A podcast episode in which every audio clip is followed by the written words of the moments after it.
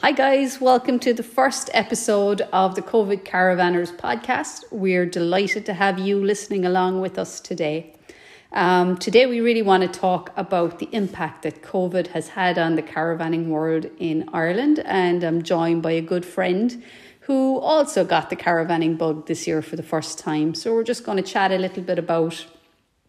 Um, you know how, how the caravanning market has, has really skyrocketed in Ireland and how that has affected people who have been staycationing here. So, I suppose to start off, you've bought a caravan this summer. What's been your experience? Oh wow, it's um it's been a, a bit of a roller coaster of one. Um, started out earlier in the summer looking for a small two berth caravan, something that my existing car was actually capable of pulling uh, without too much issue. Um, but it turned out that is not as easy as one would think. Um, started looking on all the normal websites, the adverts and Dada.ie and DoneDeal and even some of the Facebook caravanning sites, but uh, that and you know you would you would actually engage in a, in a in a seller for one of those caravans, and within a day it was gone, um, and you know the prices seem to me to be through the roof, like yeah, a friend of mine now who was in the same boat.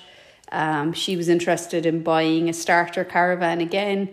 She engaged with the seller on DoneDeal, and within 24 hours of the caravan going up for sale, it was sold. And that caravan was an old caravan. It was in great condition, but it was old, and you know, it, it, it was priced to meet demand in Ireland at the moment. Had it been sold three, four years ago, it probably would have sold for half the price. Yeah.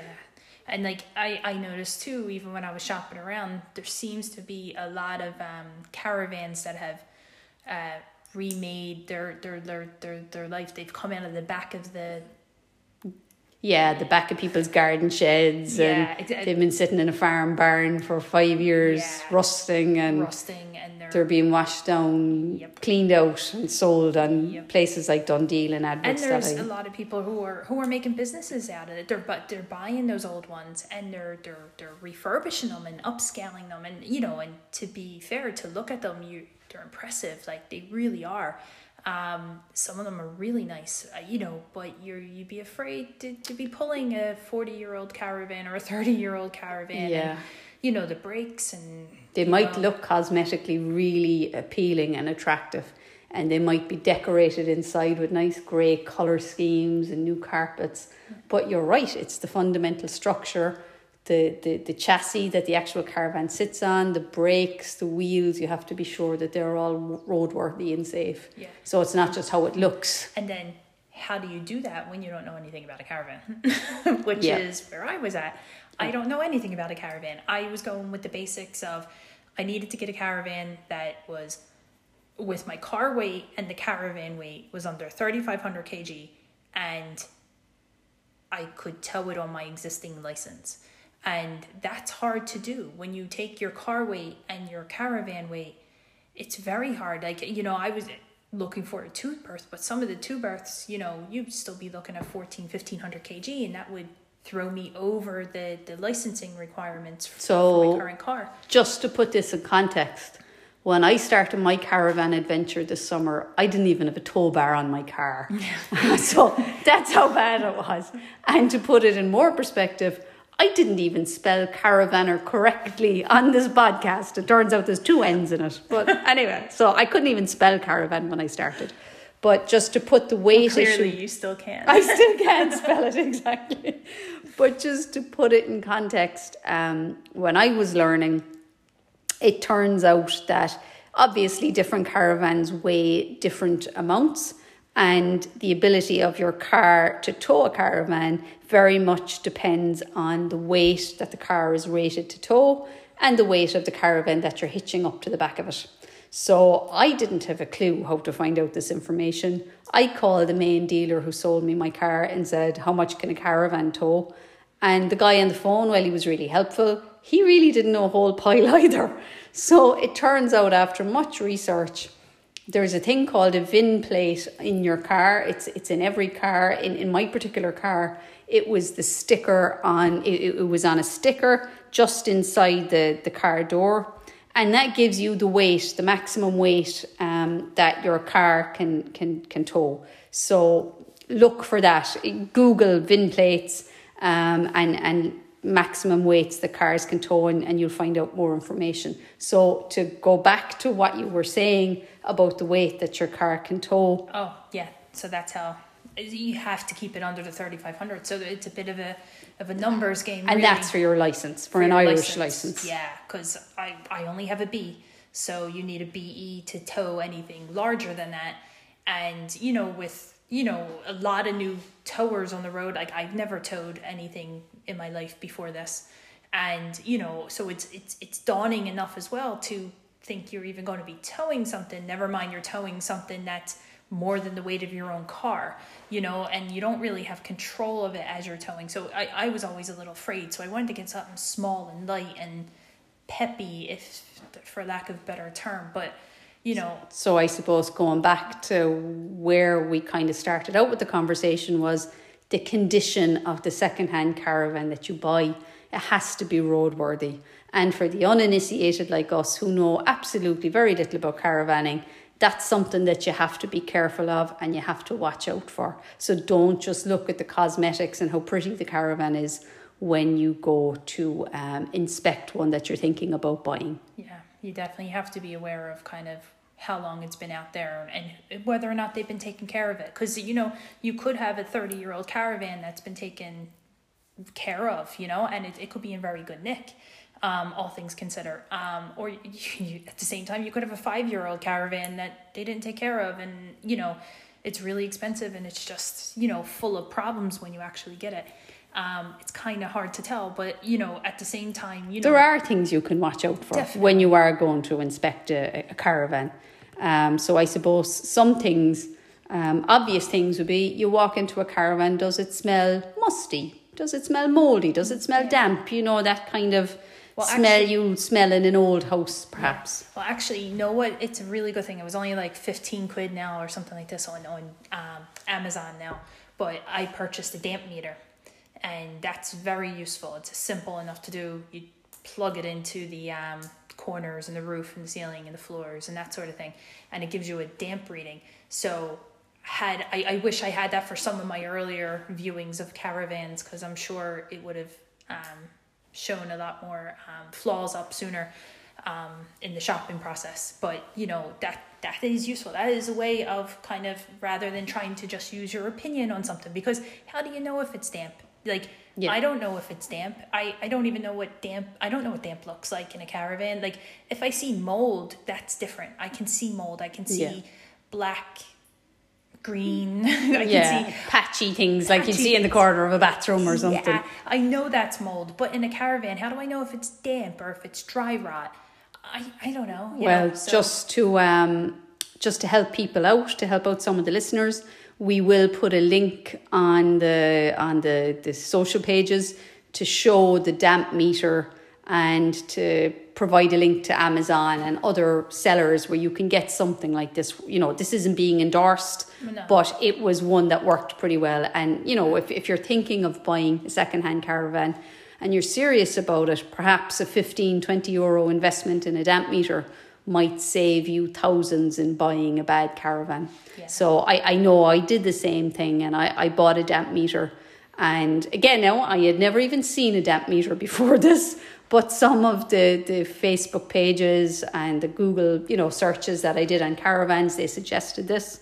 And the damp meter does come with a set of readings that tells you, you know, this reading is in the normal range, this reading is very high, there's a lot of damp. So it was really easy to use. It, oh, yeah. Literally, I took it you out of the box. Turn it on and push it into the wall.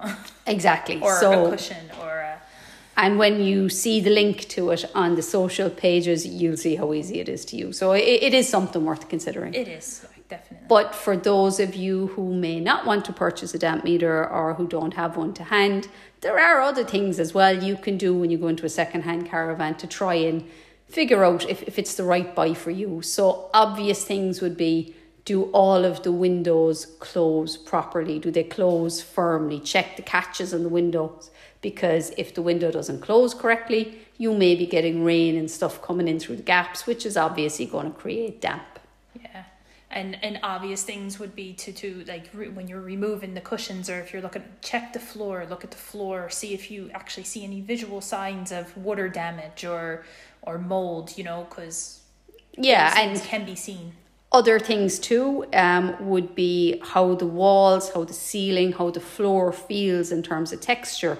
If you touch the walls and they feel firm, likewise the ceiling or the floor, you know, it, it, it's somewhat of an indication that there's no damp present. But if you touch the walls or the ceiling or the floor and you feel parts that are sort of squidgy to the touch or soft, then be careful because that would be an indication that you know that that part of the timber has become damp so don't be afraid either um, if it's possible if, if the carpet in the caravan is insecure don't be afraid to lift it to yeah. see are there uh, any obvious damp spots in the timber. Yeah. And another thing too is you know it'd be worthwhile to look under the chassis as well. Um, i wouldn't know what a chassis was. I did, i still don't you know but some of the caravans, all you had to do is pop your head under and look up, and you could actually see some of them wood rotting, like you. Yeah, flakes of timber flakes kind of, timber of falling down off the floor, and so you know you don't have to be a mechanic or a caravan specialist to actually pick up yeah. most of the problems. I mean, you know, with my caravan now there was loads of small little things that I needed to overcome after I purchased it. There was little things like getting pumps working and stuff like that, which is another another podcast for another day.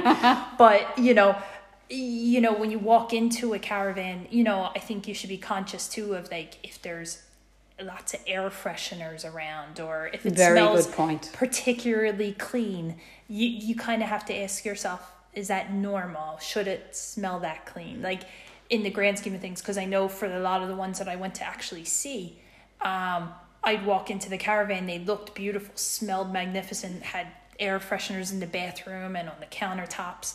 And you think, oh, that's nice, you know, it's it's it's, it's appealing, and you wanna you wanna actually stay in the caravan. And then you get out and you look at it and you realize, oh, there's mold in the corners of the bathrooms, and there's the floors rotting out when you look under at the chassis. And oftentimes, if there's that many air fresheners in such a small space, people perhaps could be trying to hide a musty or a damp smell. Mm, exactly. So just just be careful. Watch out for that. Yeah, definitely. Um. So I suppose other things to look for then would be if when you're buying a second-hand caravan, you get a little bit of a reassurance factor if the seller is able to supply things like user manuals for the equipment in the caravan. Yeah or if they're able to provide um, some record of a service history for the caravan. Again, it all leads you to think that the caravan might have been well cared for. Um, but if you don't see those things, just you know, be a little bit cautious. Yeah. Um, something else that's really important to consider from a safety perspective would be again, I knew nothing about this at the start, but I learned um, when you go to tow a caravan, you have to plug the cable from the caravan into your tow hitch on the car. Um, some of the functions that that provides then would be um, when you turn on the indicators on your car, the indicator on the back of the caravan will come on because the electrical signal comes through that plug that you connected to your tow hitch. So really important from a safety perspective. Um, when you when you're considering buying a caravan, if you can hook it up to the tow bar on on your car, turn on your indicators both left and right, see do they come on in the back of the caravan, put your foot in the brake in your car, see does the brake light come on in the back of your caravan, see do the fog lights come on.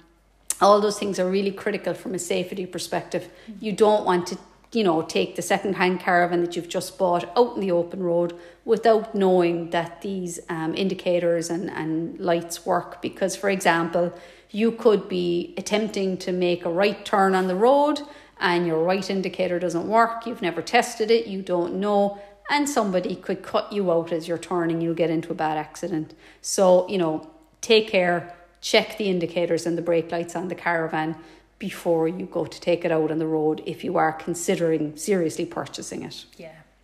exactly. And like I again, I, I, I this is something I didn't ask.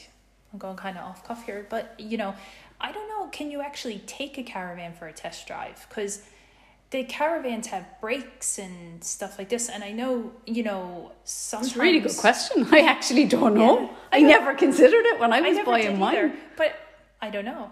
Yeah. You know, it, so if anyone does know, sure, yeah, let us know. Message us, please. Is this common practice that you do hitch it up to your car and take it for a test drive? Of course, with the owner traveling with you, I yeah. imagine. Because like now that I've bought one and my brakes when I got them, they were squeaky. Like, and mm. I don't know how. That, now, to be fair, I probably should have had someone look at the caravan. I guess, but. I, I, I, to be quite honest, when I bought mine, I didn't even know where to find a caravan mechanic. Yeah. you know so i still don't uh, yeah you know? seriously um but you know they were squeaky and stuff and i don't know if i would be a hundred percent comfortable with you know the brakes and stuff on a caravan or tires because mm. we we've done nothing recently but watch videos and stuff because we're both trying to learn about caravans and on things like tire age and you know pressure of tires and torques of tires. That's actually another very complicated. Really good point. Tire age on caravans. This was something I never knew, guys. First of all, to put it out there, if you're learning, there is a wealth of fantastic videos on YouTube. Um, there's people like Carefree Caravanning. There's the Trudgeons. Go look for any of those guys on YouTube. You'll learn so much. They really yeah. helped me anyway. But oh, huge amount going back to tire age on one of those videos that I saw, um, so every tire actually carries its age in, in, in the number that's written on the edge of the tire. So if again, I, I, I don't have the facts and figures to hand, but we'll put a link up to it on, on the social pages. But in that particular number, you'll find the age of the tire. And again, there's maximum limits on um, how old a tire can be. So when you go to buy a second-hand caravan, it's worth inspecting the tires to see the age of them because you know, and, and, and some of the caravans that are getting dusted off from the back of barnyards and being sold due to COVID, um, those tires could have been on the caravan for maybe 10 years mm. and they're not roadworthy. The, the rubber could be rotten and you know depending on the age of the tire you might not be complying with all the regulations that are associated with tire safety. You so certainly would not want to have a blowout driving a caravan. Like you really no, wouldn't like. no absolutely not. Um, so i guess there are just some of the tips and tricks that we've picked up yeah. in terms of when you're looking at a second-hand caravan um, please, we'd be delighted if anybody has any other suggestions or things to watch out for. Please um, contact us on, on the social pages. Um, you can find us on Facebook, you can find us on Twitter, on Instagram. Just please look under COVID Caravanners. And as we said earlier in the podcast, I can't spell, so it's COVID Caravanners with one N. so we'd be delighted to hear from you.